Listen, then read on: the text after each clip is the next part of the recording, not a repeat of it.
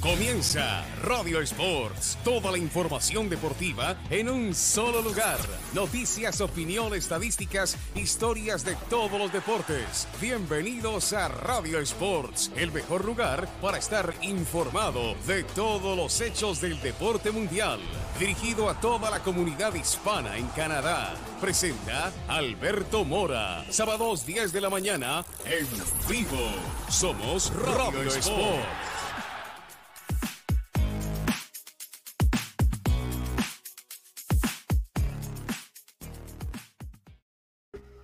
Amigos, ¿qué tal? Muy buenos días en un horario especial porque nos fuimos hoy a las 11 y 30 de la mañana. Les damos la bienvenida a Radio Sports, programa semanal como siempre. Gracias a todos por estar conectados siempre en sintonía de nosotros. Junto a mí, como siempre, Alex Gutiérrez, también ya esperando a que nuestro amigo Joaquín Soto se, se recupere pronto y esté con nosotros, ¿no? Dijo que hoy, hoy iba a estar, ¿no? Entonces vamos a ver si pasa eso. ¿Qué más, Alex? Sí. Hola Beto, ¿qué tal? ¿Cómo estás? Buenos días. Eh, bueno, saludarte, un horario especial. Y pues bueno, antes de una Alberta bastante lluviosa, una mañana bastante lluviosa por acá. Entonces, pues bueno, listos para platicar. Ojalá se nos una pronto Paco y, y también el invitado que por ahí tenemos. Sí, tenemos a un invitado especial, volante hondureño que juega en el Calvary de, mm, de, la Canadian Premier League. Está, que pues nos va a contar cómo fue ese proceso el año pasado donde no pudo venir a disputar los Line Games por tema de trámites y COVID y etcétera. Y ya nos va a hablar, ya nos va a hablar, él se va a conectar en algunos minutos con nosotros porque está saliendo el entrenamiento. Entonces también hay que entender que están en prácticas, están ya preparando lo que es la temporada y demás. Por ahora vamos a empezar con las noticias muy cortas. Eh, con respecto al Roland Garros, no hay ya participantes canadienses. Bianca Andrescu perdió en su primera ronda frente a Tamara Sidanek. El mismo problema para Leilani Fernández que perdió contra Mason Keys en la segunda ronda. Y mm, Félix Ayer Alacín también perdió en eh, las primeras rondas del Roland Garros. Así que Canadá se quedó rápidamente sin representantes en el segundo Gran Slam del año en el Roland Garros de París, donde por supuesto Rafael Nadal y Novak Djokovic, que son los grandes favoritos, siguen en carrera. Entonces, eh, con eso queríamos comenzar el programa. Y también eh, con respecto a la Fórmula 1, que se desarrolló la, clasificación el día de hoy, y la vamos a presentar en este minuto, en instante, eh, se corrió la clasificación y ahí están los resultados. Con la pole position de Charles Leclerc, otra vez pasó lo mismo, Alex, que en el Gran Premio de mm, Mónaco. Un choque al final a pocos segundos de, de darse por finalizada la tercera tanda de clasificación. Eh, no alcanzaron los otros pilotos a hacer su vuelta rápida debido al cheque, pues salieron las banderas rojas. Y con esto, pues Charles Leclerc, con un tiempo de 1 minuto 42 segundos, pues se quedó con la pole position, la novena en su carrera. Y segundo, Lewis Hamilton, que todo el fin de semana estuvo como bastante reservado en su, en su rendimiento, no estaba en las primeras posiciones, raro ver a Hamilton más abajo del cuarto o quinto lugar. Y hoy quedó segundo por delante de Max Verstappen, que terminó tercero. Para los amigos mexicanos, para ustedes que están muy pendientes de Checo Pérez, quedó séptimo con un minuto 41 segundos 968 milésimas. Muy mm, mala quali para los pilotos canadienses. Lance Stroll fue uno de los que chocó en una de las tandas de clasificación. Desafortunadamente el piloto Aston Martin chocó en la famosa curva 15. Mañana todo el mundo va a estar pendiente de esa curva porque todos se chocaron en ese mismo, en ese mismo sector. Y mm, eh, Nicolás Latifi con el Williams hace lo que puede y terminó 16. Así que esa es, Alex, lo que sucedió también en la Fórmula 1. La carrera va a ser muy temprano mañana y vamos a estar muy atentos porque es el, segundo circuito callejero que em, pues se corre de manera consecutiva. ¿no? Hace ocho días estuvimos eh, viviendo y disfrutando el Gran Premio Mónaco y ahora se corre en las calles de Azerbaiyán. ¿Qué más tenemos para ir comenzando y para ir esperando a nuestros invitados? Eh, pues, no sé, querías hablar un poco ahí de otros temas, no sé, de, vamos, vamos a, la eliminatoria, todo ese tipo de cosas, no sé. Vamos a hablar con Vamos a hablar de la de la Nations League porque ahí viene quienes quedaron finalistas. ¿Mande? Ahí viene quienes quedaron finalistas de la... claro, ¿no? Siempre, siempre es como que el torneo un poco diseñado por ahí, pero pues sí, México y Estados Unidos avanzaron a la final. Eh, no, no fue nada fácil las semifinales, la verdad es que Costa Rica y Honduras no fueron eh, pues, rivales cómodos para ninguno de ambos, uh, de los equipos. Estados Unidos le costó, incluso casi ya en la parte final del partido, lograron ahí la, anotación y en caso de México que... Polémica, también, ¿no? Porque mm, se habló que hubo injerencia del VAR o de jugadas así como extrañas en ese partido. Honestamente yo no lo vi. Estuve muy atento fue el resultado, pero no, no vi el desarrollo del partido, pero sí vi comentarios con respecto a una acción donde Honduras podía haber empatado el partido y se armó la polémica. Sí, hubo muchas cosas por ahí. La verdad es que fue un partido muy ríspido. Eh, incluso desde el principio este, los jugadores estaban, estaban pegándose bastante y, yo creo que por ahí el partido se le salió de las manos al árbitro. Eh, el, la situación que pasa ahí sí, se hace ahí unas cosas, se recheca en el bar y que no, que sí. Ah, y bueno, muchas cosas que aún el bar tiene que, que pulir. La verdad es que hay veces que sí puede llegar a ser mucha ayuda para los árbitros en partidos muy complicados, pero también hay momentos en que en esos momentos complicados y viendo las pruebas tampoco toman ninguna acción, ¿no? Entonces... Eh, exactamente, y, yo creo, y ya vamos a hablar de Sudamérica también porque hubo una polémica también con el VAR impresionante y ya vamos a entrar en detalle lo que sucedió en la eliminatoria sudamericana. Pero el tema del VAR aquí, sobre todo en este lado del continente, yo creo que en el mundo también los eh, europeos también se complican bastante con las decisiones arbitrales. Porque sí, el árbitro central tiene, digamos, la potestad de decir, ok, yo decido tal cosa, tienen la, el poder de decisión, pero tiene a cuatro o cinco más atrás que tienen puntos de vista diferentes. Entonces, primero el tiempo, porque se demoran en tomar una decisión entre cuatro y cinco minutos por cada jugada que el VAR pues tenga poder de injerencia en el juego. Y aparte de eso, tiene cuatro o cinco puntos de vista diferentes. El que dice que no es penal, el que dice que no fue Paul, el que dice que no es Tata, el que dice que hubo fuera lugar. Todo el mundo te da una, una opción diferente y pues realmente el árbitro ahí se vuelve loco. yo me volvería loco porque tengo que tomar una decisión rápida. Yo me volvería loco tomando una decisión de cinco o seis minutos ahí si es penalti o no es penal, ¿no? Y especialmente creo yo también aquí el contexto de la situación cuando está jugando a lo mejor un equipo muy importante, el local, en Estados Unidos, también son, tipo, son cosas que, quieras o no también se le pueden llegar a meter en la cabeza a los árbitros y como tú dices, o sea, el tener otros tres, cuatro personas en la cabina diciéndote, no, fue penal, no, no fue, o chécala, o sí, o revisa y ven.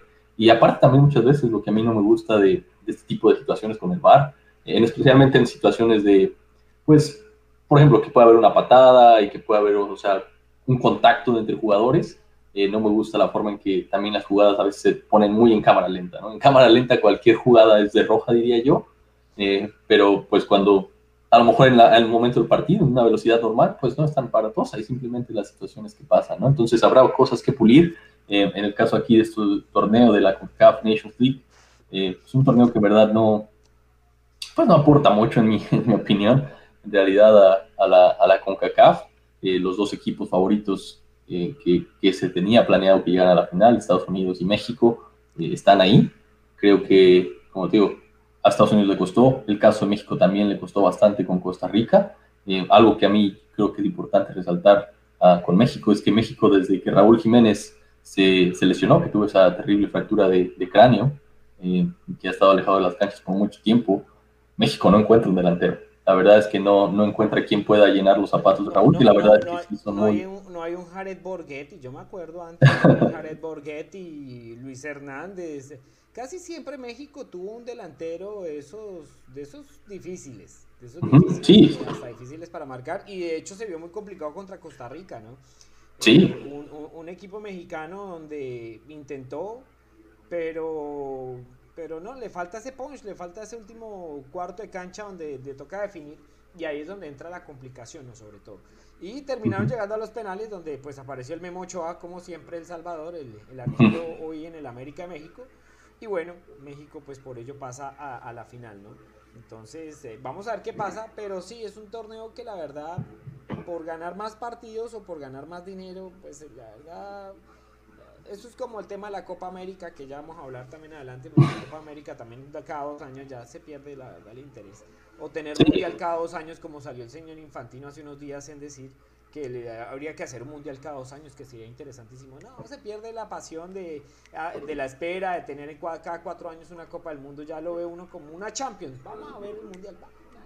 Sí, ya, incluso ahora que ya están agregando tantos equipos, tantas naciones que ya van a poder ingresar a este, pues a la parte final ya del, del, mundial, eh, pues también a mí de cierta forma también me, me, quita cierto interés porque pues sabes que los partidos buenos no van a empezar hasta la siguiente ronda, ¿no? la fase de grupos es como que dices, ok. Y, y, pues bueno, eso es lo triste, pero pues también es el negocio, es, es también un poco el populismo del señor Fantino que quiso, eh, pues que fue, creo yo, como llegó a la parte alta del poder en, la FIFA, ¿no? Prometiéndole a esas naciones pequeñas que, que, los iba a apoyar, que les iba a dar la opción de llegar a, a esas últimas instancias.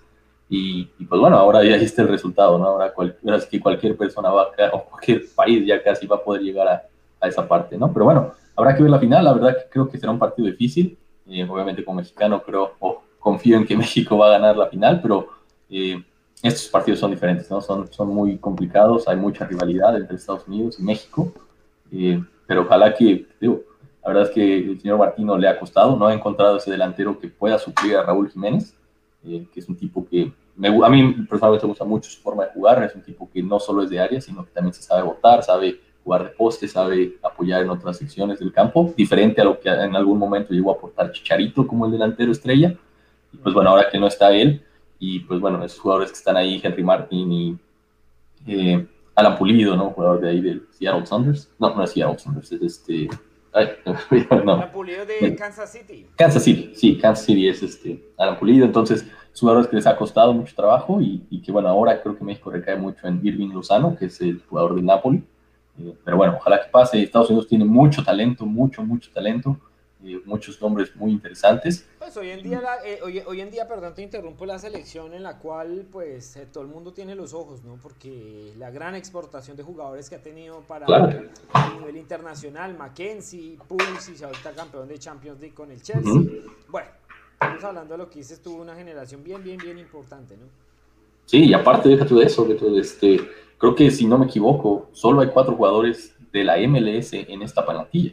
Los demás todos juegan afuera. O sea, eso creo que es como que lo más importante resaltar en, el término de Estados Unidos, porque por mucho tiempo fue lo opuesto. Todos jugaban a Estados Unidos, todos tenían un calendario distinto, era una locura por ahí, pero ahora ya la explosión de jugadores que ha tenido Estados Unidos, o sea, basta nada más mirar la plantilla y darte cuenta que, pues casi, o sea, todos casi juegan afuera, a excepción de cuatro jugadores por ahí. Por supuesto. Vamos a hablar entonces, vamos a continuar hablando porque vamos a hablar de eliminatoria rumbo a Qatar 2022. Y voy a arrancar con la zona de CONCACAF precisamente porque ya se jugaron algunos resultados. Ya los estamos viendo en pantalla. Eh, el rival de Canadá, que del, grupo de Canadá, por ejemplo, que es Surinam y Bermuda.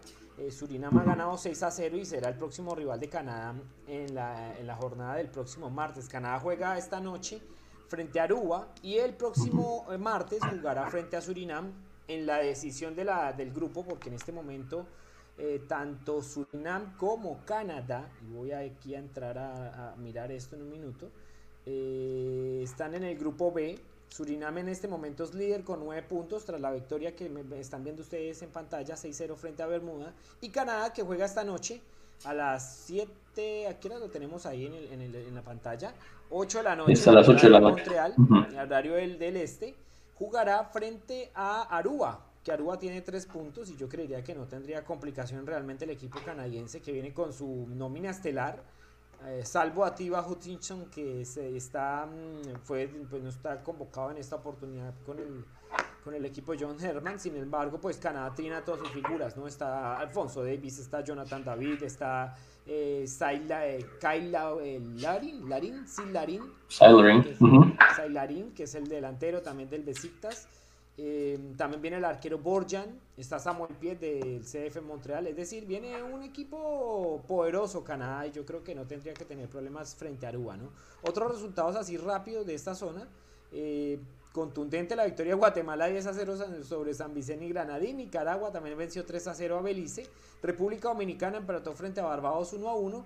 Y mm, San Kitts y Nevis derrotó 3-0 a Guyana y Antigua y Barbuda 1-0 a Granada. Esos son los partidos que están buscando los clasificados. Ahí vamos a explicarle a la gente también.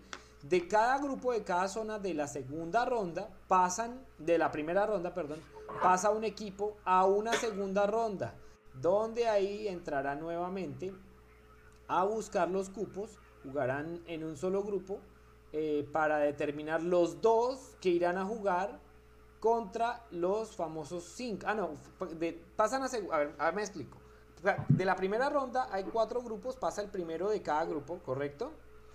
Eh, se arma otro grupo en la segunda ronda y de ese grupo final clasifica solo uno, que arribaría al eh, grupo principal donde ya está México, eh, Estados Unidos, Costa Rica, Honduras y si no me equivoco, Jamaica, em, para poder llegar a la, a la ronda final y pues ya buscar los cupos para la Copa del Mundo en, en, Qatar, ¿no? Si Panamá está acá, entonces sí es Jamaica. Yo deduzco ahí directamente que es Jamaica. Entonces, pues vamos a ver qué pasa. Es un camino largo que tiene que hacer Canadá, pero pues desafortunadamente el ranking FIFA hace que Canadá tenga que pasar por esto, ¿no? Esa derrota frente a Estados Unidos en la Nation League precisamente lo crucificó a estar jugando en este momento eh, esta, esta fase de grupos de la Copa, de la Copa Mundial, ¿no? Entonces, eh, pues vamos a tener em, complicaciones, digamos, en cuanto a la espera y si se le da o no, ¿no? Yo creería que no tendría problemas al menos para llegar a la fase final Canadá. En teoría sí, ¿no? En papel creo que Canadá tiene todo, o sea, tiene la mesa servida y aparte tiene el talento para, para llegar a esa etapa final. La etapa final habrá que ver porque esa es la parte que por lo general a Canadá se le ha complicado mucho. Eh, entonces, creo yo que, que, sí pueden llegar ahí ya a esa parte final de, de los seis equipos. Eh, sabemos que el Mundial, hay, bueno, la CONCACAF tiene tres y medio boletos, tres boletos directos a la fase final y una mitad de un boleto que va a jugar un, un repechaje con otra confederación. Entonces, creo yo que por lo menos Canadá tiene el talento para estar ahí peleando mínimo, mínimo el, el, repechaje para estar ahí, porque creo que le puede competir muy bien a Jamaica, que últimamente se ha convertido también en un, equipo muy fuerte, ha tenido una generación de jugadores muy, muy buenos. Y pues bueno, sabemos que será complicado, creo yo, pelearle directamente a un, a un México, a un Estados Unidos, pero habiendo dicho eso, incluso en el Final Four, Estados Unidos y Canadá estaban en el mismo grupo, y bueno, en la, esta liga de CONCACAF hicieron, estaban en el mismo grupo y quedaban iguales. La única diferencia fue la diferencia de goles. Entonces creo que Canadá sí fueron los famosos cuatro goles que le metió al final. Porque de hecho Canadá le había vuelto a ganar a Estados Unidos en esa, en esa llave. Canadá tuvo la oportunidad de ganarle a Estados Unidos y de alguna manera se recuperó ahí.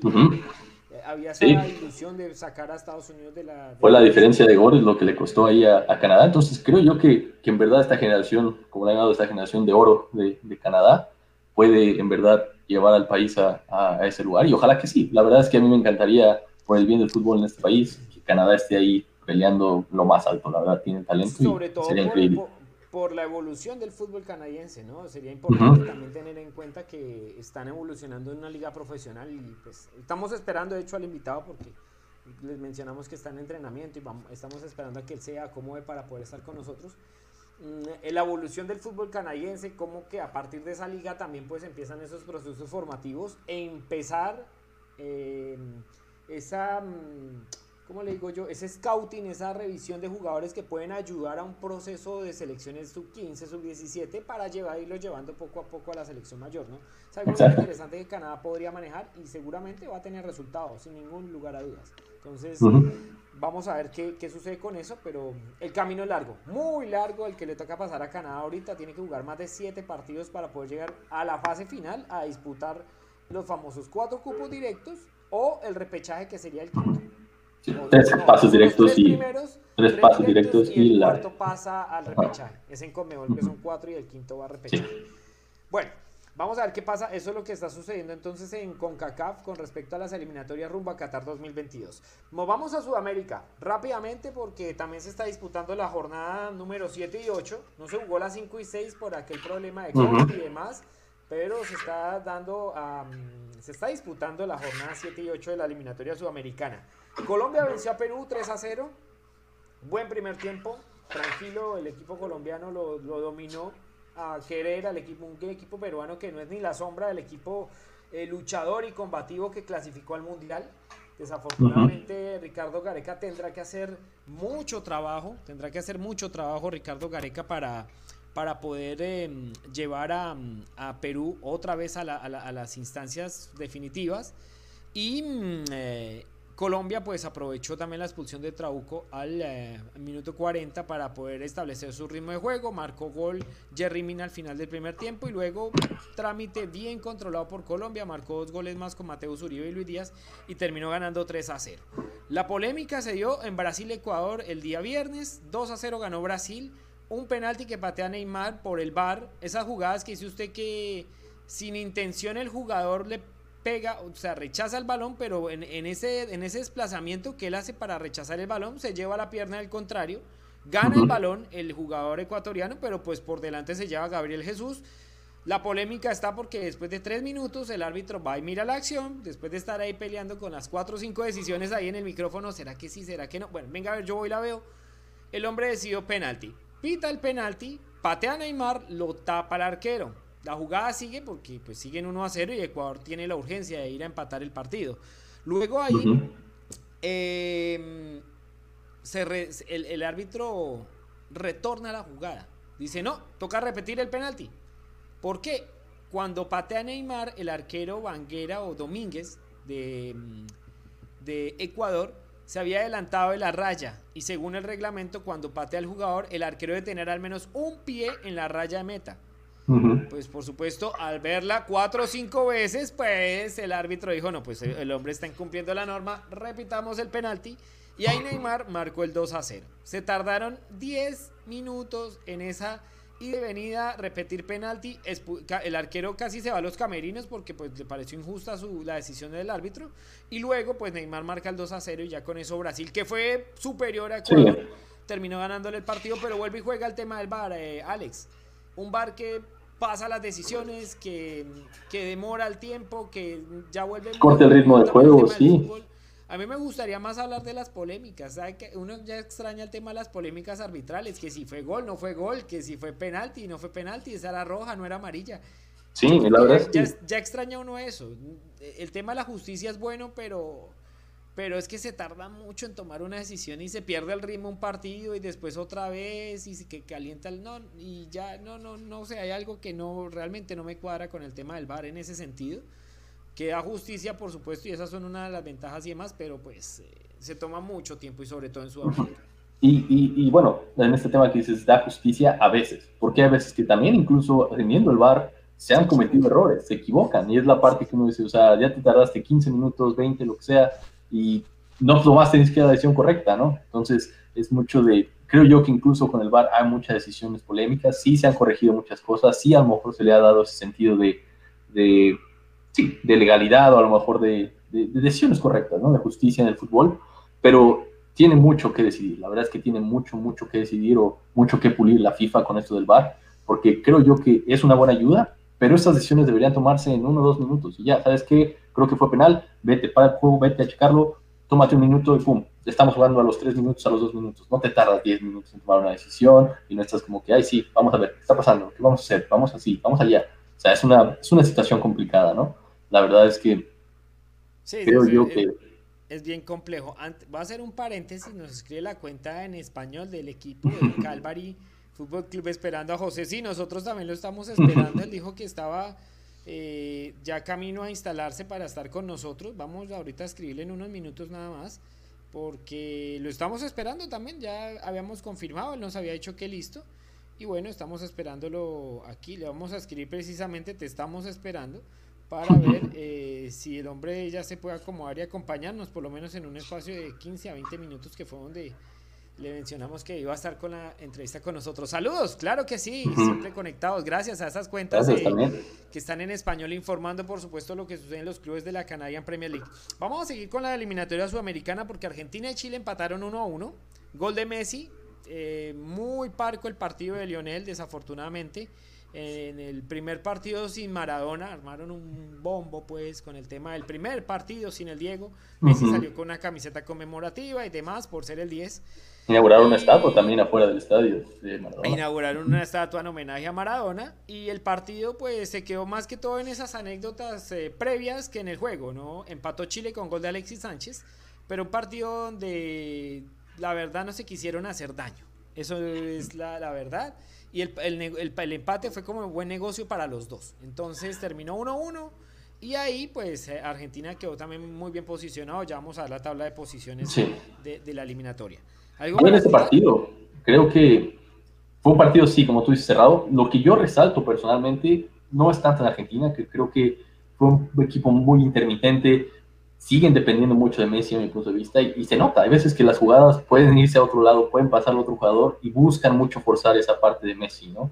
Que creo que, que por ahí tuvo algunas acciones, nada, a lo mejor, bueno, el gol, tuvo ahí un disparo al travesaño, Bravo jugó muy bien, le sacó varias a Messi que también lo conoce de mucho tiempo, pero yo lo que más resalto de todo este partido es el caso de Chile, la verdad hubo un técnico nuevo que entró a, ahorita a dirigir al equipo, se le vio otra vez, exacto, se le vio un equipo, es uruguayo, tengo entendido, y se le vio otra vez esa sangre al equipo chileno. Y, incluso volvió mucho a las bases, trajo muchos jugadores que ya podrían considerar mejor veteranos dentro de, de la liga, o bueno, no de la liga, sino dentro del fútbol, y volvió a esas bases y le volvió a dar esa esencia al, al equipo chileno que, que, creo yo que puede volver a retomar, ¿no? Es algo que, algo que yo siempre destacaba de Chile, que a lo mejor sus formas, había veces que era más como de ganar con el cuchillo entre los dientes y peleando y estando ahí, y volvió a eso. Y eso para mí personalmente es algo que, creo que el equipo había perdido y en este partido se volvió a ver, tuvo mejor manejo de los tiempos, eh, hubo buenos, este, buenos momentos del equipo, supo cuándo atacar, supo cuánto eh, repelerse un poquito y, bueno, creo que eso es la parte que yo destaco más de este partido personalmente.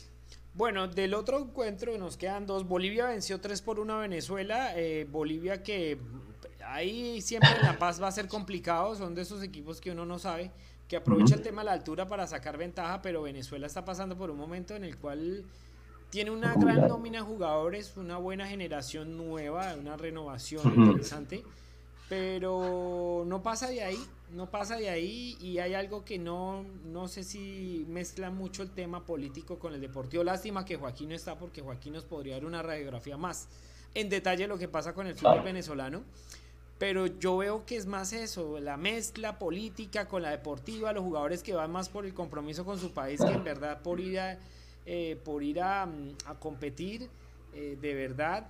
Y, bueno, ahí está el resultado de Venezuela otra vez como tirando al traste esos procesos de eliminatoria anteriores donde alcanzó a estar peleando cupo mundial. No pues, eh, por lo menos el repechaje pero estaba peleando ahí. Sí que hay que ver qué pasa con Venezuela, porque no tiene malos jugadores, no tiene malos jugadores. Por ejemplo, es Soteldo en Toronto, Soteldo fue subcampeón de Copa Libertadores con Santos, y tiene una buena nómina de jugadores también eh, interesante. Así que hay que esperar realmente qué es lo que, sucede con...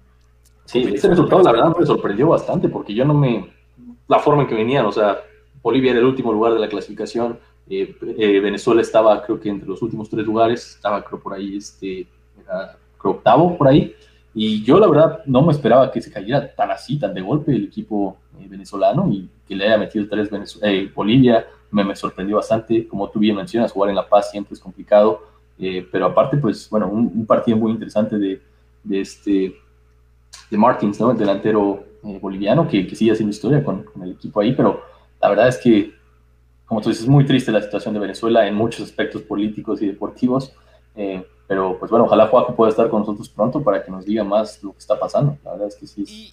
y, el último partido, desafortunadamente, em, pues Uruguay y Paraguay empataron 0-0, pero una terna colombiana, la que estaba en el bar, se vio implicada en el tema del bar nuevamente con las malas decisiones arbitrales. Nicolás Gallo y Miguel Roldán eh, dos de los asistentes referees del VAR fueron suspendidos por la Conmebol debido a un grave error de percepción de una jugada que terminó en gol para Uruguay. Y por supuesto, Godín en sus redes sociales se puso pues eh, a, anotarla, pues a publicar el video donde se ve claramente que no había fuera lugar para el gol uruguayo. Y bueno, quedó el partido finalmente 0 a 0 y perjudicó, pues fue incidente. Y hubo otra jugada también polémica en la patada que le dan en, en la como en la cara, tipo, que no creo que hubo mala intención tan así, tan, pero pues sí, es una patada directo a la cara, un juego muy peligroso por ahí y pues también mucha polémica con el VAR y todo eso, ¿no? Sí, así que ni, eh, fueron suspendidos Nicolás Gallo y Miguel Roldán y bueno, lo que queda es que cambien y se apresuraron. Acá según la cuenta de, una cuenta de Twitter que se llama Bar Central dice que se observa el error de Nicolás Gallo al apresurarse. No dejó correr toda la jugada y tan pronto vio la posición del jugador más adelantado, marcó el fuera de lugar. Y esa fue el que le dio la decisión a Wilmar Roldán, el árbitro central colombiano que pitaba en ese momento, para que reiniciara. Y el jugador que era analizar estaba habilitado, que era el jugador que arrancaba de atrás y que fue el que terminó marcando el gol y que estaba en posición habilitada. Así que eh, es un tema complicado. Finalmente, la tecnología la manejan humanos. Entonces, ahí es donde entra también el tema de la percepción. Vamos a ver la tabla de posiciones porque la tenemos aquí también para ustedes. Denme un minuto nada más. Ya la vamos a presentar. Aquí está la tabla de posiciones de la eliminatoria sudamericana, con Brasil primero con 15 puntos, Argentina segundo con 11, Ecuador tercero con 9, eh, tiene unos buenos ahorros todavía Ecuador y todavía tiene puesto en clasificación directa. Paraguay es cuarto con 7, Uruguay quinto con 7, Colombia sexto con 7. El ganador de esta jornada, y no porque yo sea colombiano, pero el más beneficiado por todos los resultados fue Colombia, porque Colombia venía de una derrota 6 a 1, Colombia venía de perder con Uruguay 3 a 0. Eh, con problemas internos eh, importantes. Venía con la salida de James de la convocatoria por lesión y pues que se armó un problema gigante porque el jugador hizo declaraciones en sus redes sociales, el entrenador también hizo sus declaraciones también con respecto a ese tema. Sí, de si venir es que si era importante, que si no era importante, había un ambiente como medio, medio raro en el tema colombiano y bueno, la victoria frente a Perú, que es último con un punto, pues de alguna manera le da ese envío anímico para recibir a Argentina, porque ya vamos a ver la fecha del próximo martes. Chile séptimo con cinco, Bolivia octavo con cuarto, con cuatro puntos, Venezuela con tres y Perú con un punto. Esas son las eliminatorias de la Conmebol clasificatorias a la Copa del Mundo de Qatar 2022. Y la próxima jornada, ya se la tengo acá también, es la siguiente. Para el próximo martes 8 de junio, y para que toda la gente esté pendiente, Ecuador-Perú a, las a las 5 de la tarde, este es horario del este de Canadá, es decir, en Montreal. Venezuela-Uruguay es a las 6 de la tarde, Colombia-Argentina a las 7 de la noche. Es el, partido más interesante de la jornada junto a Paraguay y Brasil. Ese partido también es muy bueno.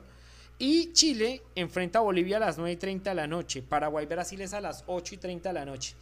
Vamos a ver, ¿no? Colombia está tranquila, pero igual enfrentará a una Argentina que también... Esto me hace acordar en las dos últimas eliminatorias. Argentina venía muy mal, arrancó muy mal la eliminatoria, bueno, una con tres puntos, en la otra con cuatro. Y Colombia había arrancado bien, estaba con nueve puntos, tranquilo, arriba, y bueno, las expectativas altas, así con una victoria también. Venía a recibir a Argentina, Argentina venía mal, y se venía Argentina a Colombia a, visitar al equipo nacional. En las dos últimas eliminatorias le ganó en Barranquilla a Argentina. Y Argentina de ahí comenzó su camino hacia pues, las clasificaciones hacia el Mundial. Espero que esta vez sea la excepción y pueda Colombia quitarse ese maleficio de revivir como siempre al equipo argentino, ¿no? O por lo menos que le dé una victoria que lo impulse. Esperamos que sea así diferente porque en las dos últimas eliminatorias ha pasado. Ese duelo entre Ecuador y Perú está interesante, Alex, porque Ecuador tiene que mm, recomponer el camino tras la derrota con Brasil. Y si Perú no gana, yo creo que ahí sí ya sería el adiós de Ricardo Gareca como entrenador de, la selección peruana. Uruguay, yo no sé si la tenga tan fácil en Venezuela. Habría que ver. Habría que ver. y, mira, yo pues, te quería también decir, ahorita que decías el partido de Colombia-Argentina, creo que es partido, o sea, independientemente del talento que va a haber en la cancha y todo, es muy importante, porque si Colombia le gana a Argentina y digamos Ecuador después le gana a Perú, Ecuador se va a pasar a Argentina. Y, entonces Argentina se puede caer bastante. Argentina se puede caer bastante en la tabla de posiciones o se puede meter en una situación muy apretada con todos. Correcto, no, se mete más bien, y se mete el caso también de Uruguay, porque Colombia llegaría con siete, con, tiene seis, llegaría, tiene siete, llegaría a diez, y Argentina tiene once. tiene once, ah. Ecuador pasaría. Punto. Ecuador lo pasaría con 12 y si Uruguay gana, por ejemplo, que tiene 7, también, ah, no, también llegaría a 10, pero que haya un punto de Argentina. Entonces empieza a apretar. Y si Paraguay gana, también queda con 10. Y Brasil, pues ya, Brasil es el que tiene, digamos, más, no, Brasil es el que tiene más eh, ventaja, digamos, de, de todos los eh, equipos de eliminatoria y por ahí ya pasaría el tema a, a, otro color, ¿no? Chile es el otro que está ahí, ¿no? Pues Chile tiene 5 puntos y bueno, ganando hace 8 y también se metería en la pelea, dado el caso que pierda Argentina, ¿no? Que haría 3 puntos. Así que eso es lo que pasa en las eliminatorias de Qatar 2022. Oiga, ¿no apareció el invitado? Qué triste esto. Vamos a ver qué, qué le pasó a José. Pues cosas pueden pasar en la vida. Desafortunadamente ya le escribí acá que lo estamos esperando. Eh, y pues lo último que nos escribió fue con mucho gusto y perfecto. Le mandamos el link de conexión. No se ha conectado algo tuvo que haber pasado con, con, José y bueno, desafortunadamente para la gente que nos estaba esperando, pues eh, vamos a volverle a escribir, vamos a volverle a escribir porque pues es interesante ver si mm, lo podemos, lo podemos esperar o no eh, en este instante. Bueno, vamos a pasar rápidamente a hablar de ciclismo, cambiando de deporte un poquito antes de volver al fútbol, porque se corrió el Criterion Dauphiné. Hoy una gran etapa, etapa número 7 entre San Martín, Levinó y La Plagne de 171.1 kilómetros. La ganó el ucraniano Mar Padun del equipo Bahrein, 4 horas 35 minutos 7 segundos. Segundo, Richie Por del veteranazo del equipo Ineos a 34 segundos. Y tercero, el colombiano Miguel Ángel López. Superman López terminó en la tercera posición a 43 segundos del ganador. Esto en la etapa del día de hoy. El único canadiense que corre en la competencia es Alexander Katarov del equipo Israel Startup Nation y llegó a 16 minutos, posición 55 del ganador. En la general, a falta de una etapa, sí, una etapa, ya les voy a contar mañana, ahorita. Em, el líder es Richie Por, que llegó segundo y pues con ello logró meterse en, la, en el liderato de la clasificación general, 25 horas, 28 minutos, 6 segundos. Alexei Lustenko bajó al segundo lugar del equipo Astana a 17 segundos y Geraint Thomas está tercero a 29 segundos, el corredor británico del equipo Ineos. De los latinoamericanos, Miguel Ángel López es el mejor, es sexto a 38 mm, segundos. Luego, más abajo, encontraremos a Nairo Quintana, que está 16 a 1 minuto 44, subió tres posiciones luego de la etapa de hoy. Y por Canadá, vamos a revisar en este momento, el canadiense que está en competencia subió 11 posiciones en la general, Alexander Catafort del equipo de Israel, está a 38 minutos 39 segundos de eh, el líder que en este momento es Richie Port. Esto en el eh, Criterion que se está corriendo. La etapa de mañana es una etapa bien, bien, bien interesante. Vamos a ver si la podemos poner aquí para todos ustedes, sobre todo la altimetría para que la vean. Vamos a ver si la podemos, si la podemos compartir. en un minuto. Eh, es impresionante mm, el tema de estas altimetrías. Es la octava etapa, ahí la vamos a ver en este momento. exactamente, ahí está. Es una etapa de precisamente, aquí vamos a entrar rápidamente y listo. Vamos a 147 eh, kilómetros entre La Lechelle-le-Bain y Le Getz dos puertos de segunda, uno de primera, uno de tercera, un puerto especial al sprint antes del ascenso al gran puerto de montaña del Ecole de Plan de 11.7 kilómetros. Esa es la etapa número 8 del Criterion Dauphiné, edición 73, para definir al campeón. ¿Cómo ves altimetría, señor Alex? ¿Eh?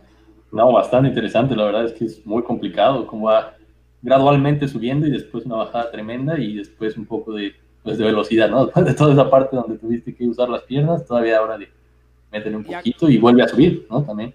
Y a subir porque también el cierre también es de unos 3 kilómetros al 4,6% de inclinación, así que tendrá pues también tiempo eh, pues para poder sacar tiempo o para poder definir Richie Poro, ¿por qué no? Ver que los colombianos de pronto empiecen a hacer el espectáculo y ubicarse mucho mejor en el criterio en Dauphiné. Esa es, digamos, la actualización que tenemos con respecto al ciclismo. ¿Sí, Alex?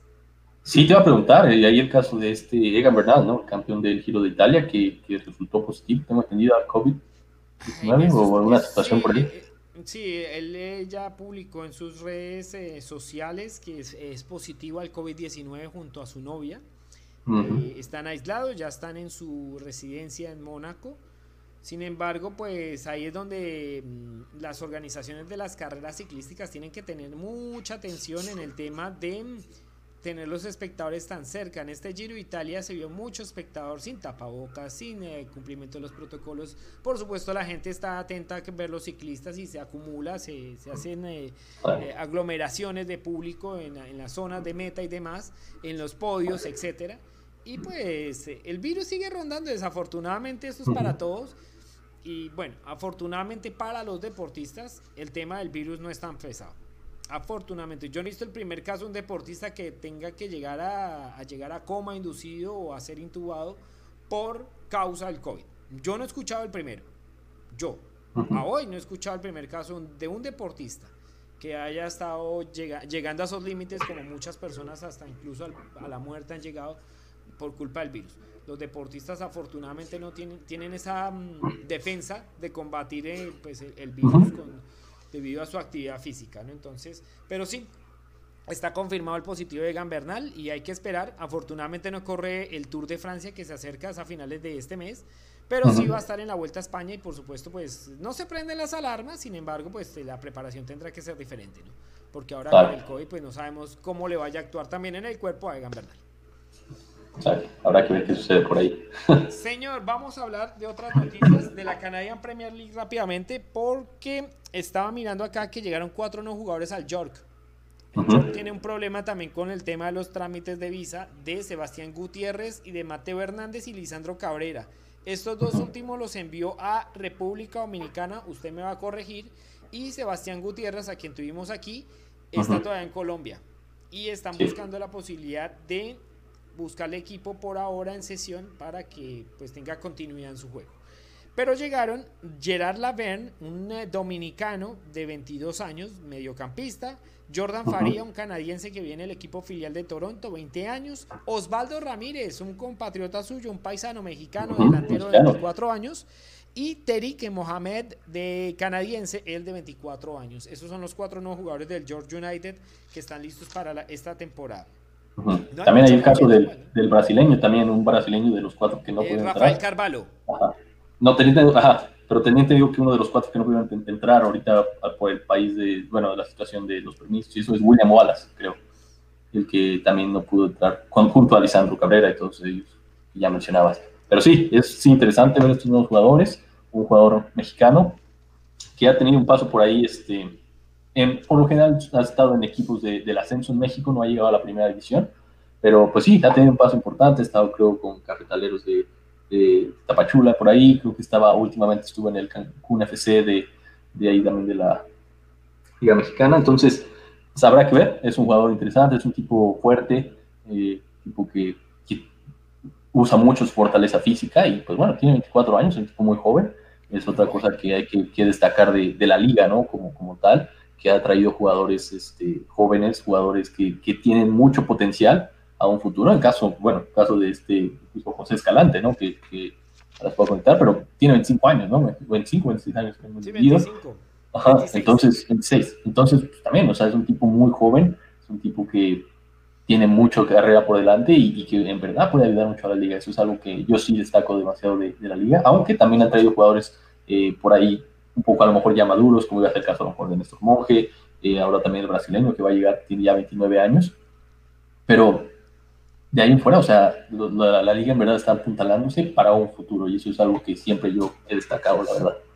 Sí, eso, eso sobre todo súper, súper, súper importante que no están llegando jugadores veteranos, ¿no? están, jugando, no están llegando jugadores de 35, 34, 30. Obviamente van a llegar, no estoy diciendo, pero no están llegando en cantidades. Como que vamos a cerrar nuestra carrera deportiva en Canadá, vamos a ver qué tal es el fútbol de allá. No, no están llegando ese tipo de jugadores y creo que los equipos de la liga, los ocho, están haciendo un trabajo importante en sobre todo no, no envejecer las nóminas. Y eso es importante de cara a proyectar la Liga 1 y segundo, a volver el mercado del fútbol canadiense interesante para otras ligas que tienen el poder adquisitivo de comprar jugadores y eso también va a ayudar a las finanzas de los clubes. Entonces, es muy, muy, muy, diferente a lo que la MLS empezó a hacer en sus inicios y eso es algo que también yo destaco demasiado. O sea, la MLS desgraciadamente empezó por un lado opuesto, es como que vamos a hacer esto una liga de donde se pueda medir a retirar, una liga de veteranos tipo. Y, y la no, Canal llegó Valderrama, Valderrama ya había llegado en su momento con 36, 37 años. Sí, muchos jugadores que sí fueron figuras, que sí tenían un renombre, pero pues eh, si te pones ya a pensar, ya no es lo mismo tener, como tú dices, a un Vivo Valderrama de 25 años que tener un Vivo Valderrama de 36 años, ¿no? Obviamente, aunque sigue siendo la misma persona, y ojalá que, que, siga esto y que se pueda crear algo muy interesante de este proyecto de Canadá, y, creo que va por buenos pasos, muy buen camino, verdad. Bueno, hay otra noticia que se está moviendo en estos días y es con respecto a la Copa América. Esa Copa América que personalmente no se debería realizar, no se debería realizar, pero eh, Argentina y Colombia, pues tiene, Colombia, ya sabemos el problema social y de, pandemia que hay como tal. Y mm, Argentina pues tiene también una, mm, una número de casos importante en cuanto al COVID-19, programas de vacunación lento, bueno, etcétera, etcétera, etcétera, también problemas políticos, sociales, etcétera, etcétera, etcétera, donde la gente pues está cansada de que les pongan un evento deportivo como para tapar las embarradas de los gobiernos. Desafortunadamente, ponen, eh, no se debe mezclar, pero esas son sombras para que los gobiernos puedan seguir haciendo las cosas como lo hacen mientras la gente disfruta los eventos deportivos. Y apareció en todas esas Brasil a decir, yo puedo hacer la Copa América, yo puedo hacerlo. Y Goiânia, Cuyabá, Brasilia y Río de Janeiro van a ser las cuatro sedes donde va a, estar el torneo. Toca estar muy atento en estos días a la decisión de la Federación Brasileña de Fútbol porque los jugadores van a hacer un em, como un sindicato, pongámosle así, sindicato, donde eh, van a decir no jugar la Copa América. Los jugadores que están en Europa no van a jugar la Copa América, pues son los mismos que están ahorita jugando eliminatoria, pero no van a jugar la Copa América. Eso lo dijeron ayer y se está manejando una comunicación mismo entre los jugadores europeos de las diferentes selecciones nacionales que declinen la invitación a jugar la Copa América en Brasil. ¿Por qué? porque Brasil también tiene una problemática sanitaria bien grave, es uno de los países que acumula mayor cantidad de casos diarios por COVID-19, más o menos entre 78 mil y 80 mil casos de COVID por día. Em, y su programa de vacunación va muy despacio. Hasta el momento han recibido 45 millones de brasileños la primera dosis, eso quiere decir un 21.8%. Y el 10,6% ya recibió la dosis número 2, que pues le daría un porcentaje de inmunidad mayor al que tiene con la primera dosis. Primero eso, y segundo, pues por supuesto los problemas que vienen aquejados a lo que ha hecho el presidente actual brasileño Jair Bolsonaro. Entonces, por supuesto, ahí los jugadores dijeron, no, pues nosotros no estamos tampoco tan distanciados de la realidad, si queremos jugar para representar a Brasil y demás, pero queremos eh, dar nuestra voz de protesta y no participaríamos en la Copa América. Hay que ver cómo se va desarrollando eso, pero es bien delicado a una Copa América que ya distribuyó los grupos y también tengo acá una foto y se la voy a presentar en este momento de cómo quedó distribuido todo. Primero los grupos y segundo también el tema de eh, los partidos. No creo que sea muy bien porque se va a ver muy pequeña. Sin embargo, mm, ahí se la voy a explicar. En el grupo A quedó Argentina, Bolivia, Uruguay, Chile y Paraguay. Y en el grupo B quedó con Brasil, Colombia, Venezuela, Perú y Ecuador. Los dos partidos inaugurales de la competición serán Colombia-Ecuador el 13 de junio en Cuyabá y Brasil-Venezuela en Brasilia también el 13. Se van a jugar eh, partidos en Río de Janeiro, Goiânia y la final eh, va a ser el 10 de julio en el Estadio Maracaná de Río de Janeiro. La fase de grupos comenzará el 13, se terminará el 28, habrán tres días de descanso Comienza los cuartos de final el 2 y 3 de julio, como está programada hasta este momento. Luego pasarán a semifinales el día 5 y 6 de julio, dos días de descanso y luego el cierre de la competición el día 9 y 10 de julio. Esta es la eh, Copa América, el calendario de la Copa América que tenemos para todos ustedes. Y bueno, ahí de alguna manera pues eh, sabemos lo que, lo que se está desarrollando y bueno, el boicot, ¿no? Porque finalmente se puede generar un boicot con respecto a la no participación de Brasil. Bajaría casi el equipo principal, les tocaría buscar jugadores del fútbol local y habría que ver si los jugadores del fútbol local están o no de acuerdo con la decisión que tomaron los eh, futbolistas de la élite que están en Europa. Sí, la verdad es que eso pierde, o sea, es una situación complicada para la Conmebol, porque obviamente estás bajando pues nombres muy importantes, gente que, que pues la, la gente quiere ver, los patrocinadores quieren estar ahí para, para, pagar porque esos jugadores van a estar, la atención del mundo va a estar, entonces si tú ya no tienes a, un Neymar o algún nombre así tan grande, pues puede costar. Eh, creo que también eh, los jugadores, yo personalmente también apoyo la idea, sé que eh, pues sí es importante tener torneos, pero si los países no están listos, y, es particularmente en, pues en Latinoamérica, donde pues las situaciones se han controlado de una forma pues muy, muy pobre, diría yo, eh, y la situación aún, la pandemia sigue fuera de control, creo yo que sí puede llegar a ser un, de cierta forma, un insulto, ¿no? Para aquellas personas que a lo mejor eh, están batallando con el virus o han perdido a alguna persona cercana, es, es a mí algo pues, muy complicado, ¿no? Y, ojalá que Brasil eh, tome esa decisión y ojalá la Conmebol reaccione, ¿no? Y diga, pues si ya la aplazaron, aplázala otra vez. Y, y después invéntate algo, invéntate la Super Super Copa América o no sé, invéntate algo distinto porque esta es una situación complicada, ¿no? Una situación muy complicada mundialmente y, ojalá los jugadores ejerzan esa presión, y no solo Brasil, muchas otras selecciones. Se habló de hacerla en Estados Unidos, obviamente pues ya entra ahí intereses de CONCACAF, entra intereses de la Copa de Oro, entran intereses de otro tipo, Y ustedes, como la mayoría que nos escuchan, saben que la relación entre las dos confederaciones, entre CONCACAF y CONMEBOL, está más quebrada que un puente de esos vehiculares cuando hay problemas de corrupción. Está completamente, está completamente destruido y así está esa relación entre Colombia, eh, tanto CONMEBOL como CONCACAF. Completamente y yo sí, solo para agregar lo que dices tú, a mí personalmente esa se me dio una idea muy mala porque yo siempre he creído que la Copa América no la debe sacar Sudamérica, jamás. Cuando intentaban hacer esa idea de traerla acá a Estados Unidos y jugar la, la Copa donde juegan contra equipos de la CONCACAF y todo esa, esa Copa, la esencia que tiene, la, la, gente, lo que se respira, lo que se vive alrededor de la Copa América, siempre debe ser jugada en Sudamérica. Y, e inventa de lo que quieras, busca lo que quieras, pero tiene que estar ahí la Copa allá. Y, y no si la, en verdad la Conmebol busca hacer eso, es donde en verdad se exponen esas cosas donde dices, pues esto es más el dinero que en realidad otra cosa, ¿no? Que en realidad el deporte. Y ahí vamos a hablar también de la Eurocopa porque ellos sí cogen su confederación y hacen solo un torneo, no llaman, no invitan ni a Algeria, ni a Egipto, ni, ni a la China, no invitan a Azerbaiyán o Uzbekistán.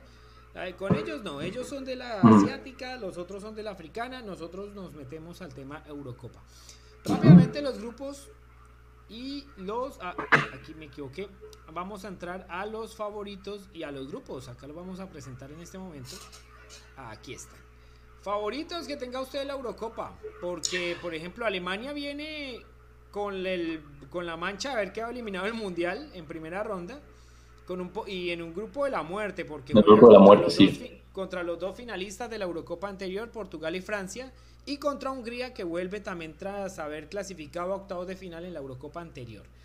Ahí, ¿qué, ¿qué, ve usted, Alex, de la Eurocopa de Naciones que empieza precisamente dentro de ocho días? Mira, yo mi equipo creo favorito, sin lugar a dudas, creo que es Francia. Eh, Francia viene de tener un grandísimo mundial, tiene una generación increíble y, incluso ahora pues va a estar más potencializada porque incluso han llevado de nueva cuenta a un Karim Benzema que había estado borrado de mucho tiempo de la selección entonces, pues bueno, esto es agregarle aún más poder a, a este, a este Ferrari, ¿no? Que ya, que ya anda por ahí. Y, y, pues bueno, para mí Francia sigue siendo mi favorito, que ojalá pueda volver a hacer la, lo que logró en el 98 y en el 2000, que, que ganó la Eurocopa y el Mundial. Y de ahí en fuera también creo yo que eh, Portugal lo veo incluso ahora más fuerte que cuando fue campeón en, el, eh, en la última Eurocopa. Creo que ahora tiene una generación. más colectivo, sí. Exacto, más colectivo, más nombres que antes eran como ciertos puntos, obviamente siempre enfocados en Cristiano Ronaldo, pero tiene ya otras zonas, jugadores muy importantes que han, que han agarrado mucha experiencia últimamente, entonces los veo fuertes. Eh, por ahí creo que Inglaterra podría ser una sorpresa. La verdad es que, bueno, Inglaterra siempre tiene esta no ganar una Eurocopa, pero creo que esta generación que tiene puede en verdad dar ese paso. Tiene muchos jugadores jóvenes, pero también mezclados con experiencia y, creo que a Inglaterra le quedó creo que ese espinito también del último mundial donde se esperaba más de ellos y como que se quedaron cortos y, y desgraciadamente muchas veces eso ha sido lo que pasa con Inglaterra, que se crean muchas expectativas, pero al final ese último paso ya de, de dar ese golpe de autoridad les cuesta. Entonces Inglaterra podría ser por ahí, uh, creo que por ahí también Holanda se puede colar de una forma... Inglaterra, eh, Inglaterra ha sido dos veces tercero, no ha ganado la Eurocopa. Sí, no, no ha ganado una Eurocopa Inglaterra, entonces creo que a lo mejor podría dar en esta Eurocopa el salto. Como sorpresa, no lo veo como favorito, yo lo veo más como sorpresa a Inglaterra. Y digo, eh, Holanda creo que podría ser un equipo que puede estar ahí. Y también creo que hay que tener mucho, mucho cuidado con Bélgica. La verdad es que Bélgica tiene una generación muy, muy buena. Eh, hizo una eliminatoria muy increíble. La verdad es que pasó casi, casi caminando. Tantos goles, muy pocos goles recibidos también. Y entonces creo que Bélgica por ahí. Y que en el, Mundial finalmente se encontró con Francia, ¿no? Porque sí, al final se encontró con una pared ahí. Francia y bueno, y ahí se encontró con esa defensa francesa que para completar un Titi termina marcando aquel gol que le da el paso a Francia a la final del Mundial. Entonces, eh, pero sí, tiene una muy buena. Sacó a Brasil. Sí, y pues Bélgica tiene una generación estupenda de jugadores. Tal vez incluso yo diría la mejor de su temporada, incluso cuando este Hazard no viene en su mejor momento, el jugador del Real Madrid no viene en su mejor momento, ha bajado considerable en su nivel, pero tiene muchos nombres, tiene Lukaku, tiene a, este chico de Manchester City, este tiene también al portero, ¿no? Thibaut Courtois, que está también ahí, o sea, tiene una generación que creo yo que sin lugar a dudas puede dar la sorpresa, entonces yo para mí mis favoritos son Francia, Portugal y Bélgica, mi sorpresa será en Inglaterra y por ahí también Alemania. Yo Alemania nunca, nunca lo voy a sacar del mapa porque creo que es, o sea, nos ha demostrado muchos lugares. Ahí, sí, me perdona, ahí, ay, no, ahí clasificarían dos de cada grupo, harían dos, y clasifican los cuatro mejores terceros. Ok, listo, se la valgo porque es que están en el mismo grupo. Sí, no, es un grupo de la muerte, pero yo siento que Alemania nunca se le puede negar algo porque creo que, que no sé, o sea, ellos tienen esa, esa esencia donde, en donde menos esperan, se levantan. Y entonces serían mis tres favoritos esos y mis tres eh, sorpresas, Holanda, Inglaterra y Alemania. Bueno, yo me voy con mis favoritos, por supuesto, Francia y Portugal, los dos finalistas y dos de los equipos más importantes en este momento, campeón de la Nation League de Europa, también el Portugal en 2019, Francia campeón mundial en 2018. Eh, y Francia pues tiene una nómina que ahorita llamó a Benzema y terminó de complementar esa nómina que tenía con Kanté, con Griezmann, con Mbappé, con eh, Lori, que es el arquero. Eh, la pareja central es que pues eh, no ha cambiado mucho, creo que está un Barane y el otro pues era un Titi, pero no recuerdo ahorita el otro central francés que está en la titular. pero es un equipo que ya lleva años jugando, Pogba, Kanté, está Mbappé, Benzema y Griezmann. Y es un equipo que ya está, ya está sincronizado. De Champs ha logrado una sincronía en ese club. Y bueno, en esta selección, perdón, y ahí ha tenido pues un favoritismo importante y es una gran generación la del fútbol francés que está en este momento. Que mientras no se le crucen problemas extradeportivos, todo está bien. Porque recordemos que Francia en estos últimos años ha tenido muy buenas nóminas, pero siempre pasaba algo problemas de alguien con el entrenador, problemas de uno con el otro, de temas sexuales, de, temas polémicos, y siempre pasaba algo con las grandes elecciones francesas que terminaban haciendo historia. Eh, por ejemplo, en 2006 con el famoso cabezazo de Zidane, o sea, algo pasaba siempre con las generaciones. Yo espero que esta generación siga consolidando ese camino de triunfos y siendo una selección de más poderosa para también, ¿por qué no llegar con esa... Con esa potencia y con esa categoría, jerarquía al Mundial de 2022, ¿no? Y tiene una gran posibilidad en la Eurocopa de seguir demostrando por qué es el actual campeón del mundo, ¿no? Portugal, pues ya lo mencioné, ya viene Cristiano en sus últimos, lanzando sus últimos cartuchos también como, como figura de su selección. Igual, pues lo que dices tú es muy cierto. Portugal tiene ahorita un equipo mucho más colectivo con Joao Félix, Bernardo Silva, está Renato Sánchez, eh, la defensa también está un poco cambiada, ya no está Pepe, pero sí están otros defensores que están haciendo la diferencia en Portugal. Y bueno, puede ser una, una buena ficha también como, como favorito. Yo no sacaría de ese tema de favoritos ahí ni a España ni a Inglaterra. Porque España, España es un, equipo que viene haciendo una, una, una, reestructuración de su nómina. Ya poco va a tener a Sergio Ramos, ya Piqué no volvió, eh, Fábregas no está. Eh, ni hablar de los de antes, Iniesta, Xavi, eh, todos ellos ya no están.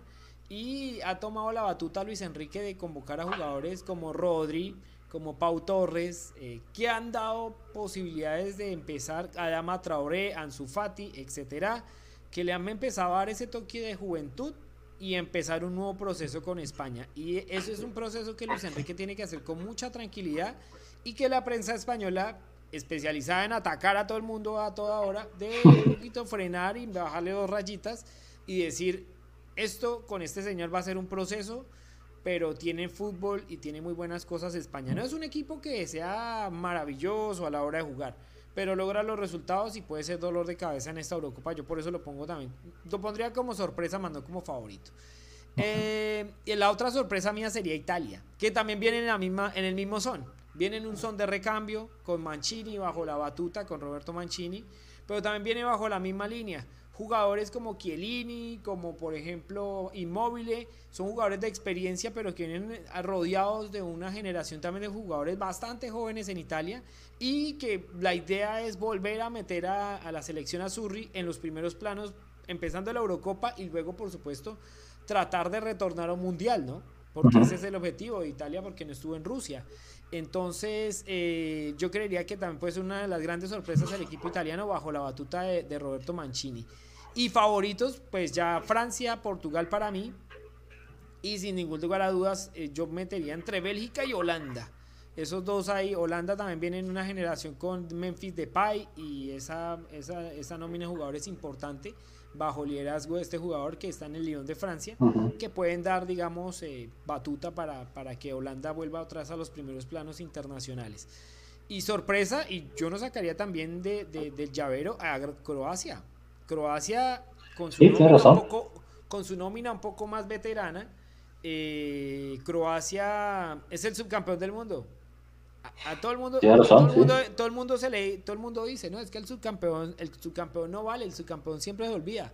No, para esta Eurocopa Croacia viene con, con, eh, con Kovacic, viene con eh, Modric, viene con Vida, que es el lateral derecho, y, viene también con una generación importante de delanteros. Anto que jugó en el Milan en la última temporada, viene con, eh, viene con una generación que puede consolidar lo que hizo en la Copa del Mundo y por qué no dar la sorpresa.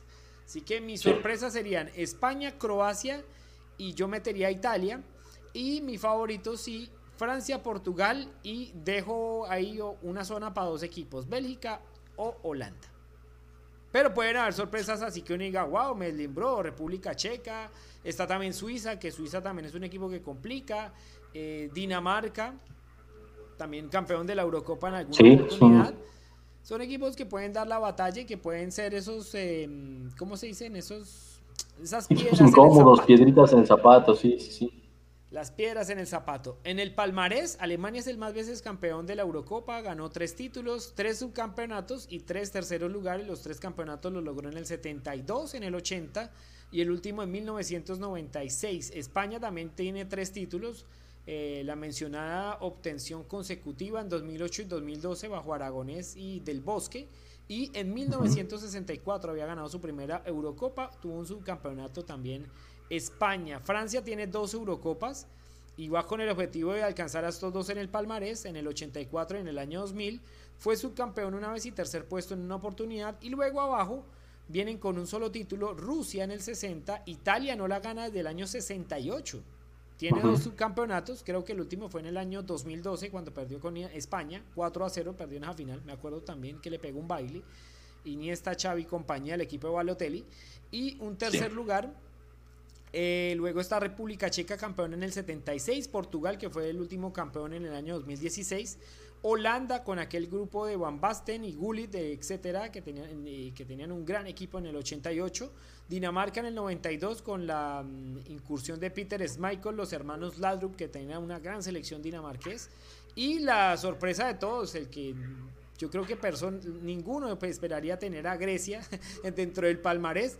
René se recordar Eurocopa del 2004 cuando le ganó a la jovencita, al jovencito Cristiano Ronaldo y a Figo y Rui Costa en esa final frente a Portugal en casa, ¿no? Porque para completarse la ganó eh, con estadio en contra y demás en el 2004. Ese es el sí, y otra cosa a mencionar también interesante del torneo es que esta es la primera vez que no hay una sede fija sino que va a estar rotando por muchas partes de Europa. O sea, literal, así va a ser una Eurocopa en toda la extensión de la palabra, ¿no? O sea, va a estar rotando en diferentes sedes, por ahí tenemos una de 12 sedes, donde van a estar eh, jugando los equipos, entonces también es algo, pues, interesante y un poco como, creo yo, curioso, ¿no? Con el caso del COVID también, en donde van a estar rotando y van a estar brincando en países y todo eso, entonces, bueno, habrá que ver cómo sucede y, creo que es algo bastante, bastante interesante que, que, que quiere hacer ahora la Eurocopa, ¿no? Tener diferentes sedes, diferentes países y y ver qué tal funciona también. ¿Por qué no? Explorar algo nuevo.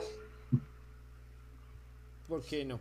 Bueno, me queda nada más sino disculparme con los oyentes y con las personas que nos están viendo porque José Escalante desde las 11 y 27 no nos volvió a responder mensajes.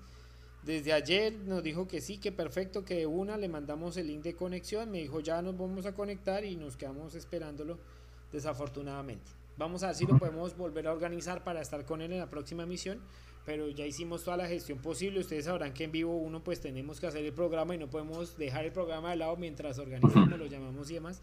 No se conectó con nosotros y bueno, vamos a esperar qué, qué sucede con ello, pues en los próximos días vamos a tenerlo para que esté con nosotros. Desafortunadamente no pudo estar. Alguna cosa tuvo que haberle pasado. Son cosas que pueden suceder normalmente en la vida de alguien y se las respetamos sin ningún lugar a dudas.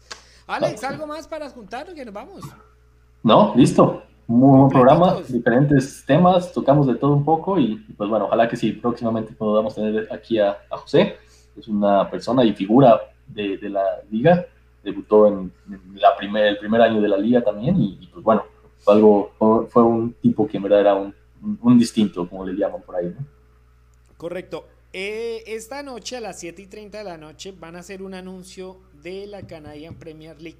Yo me imagino que va a ser el anuncio con respecto a la sede y también a la eh, al calendario que va a tener la Canadian Premier League para el año 2021. Hay que estar muy atentos porque lo harán previo al partido entre la selección de Canadá y la selección de Aruba por la eliminatoria rumbo a Qatar 2022. Nos vamos. Gracias a todos los que estuvieron conectados, como siempre, cada ocho días en nuestro programa. Y este horario, no sabe que no está mal tampoco. No, no desagrada, ¿eh? No desentona. Eh, no, no, está bien agradable hacerlo a la 11. Además, usted está más tarde también, ya está más desayunado. Sí, ya, ya no, ya no me tuve que despertar así todavía con, con la pijama y todo. muchas gracias a todos por acompañarnos. Recuerden que la información en la parte escrita está en www.radiosportsmtl.com. Poco a poco vamos retomando nuevamente las actividades. Como lo mencionamos la semana pasada, han sido días turbulentos y bueno, gracias por siempre tener el apoyo eh, de ustedes a todo momento con nuestro proyecto. Vamos a seguir potenciándolo para ser eh, el medio de comunicación de, deporte en Canadá número uno en español, para que ustedes estén atentos de toda la información deportiva de este país y por supuesto de Latinoamérica y el mundo. Alex, nos vemos, un abrazo. Hasta luego, Beto, cuídate. Chao, chao.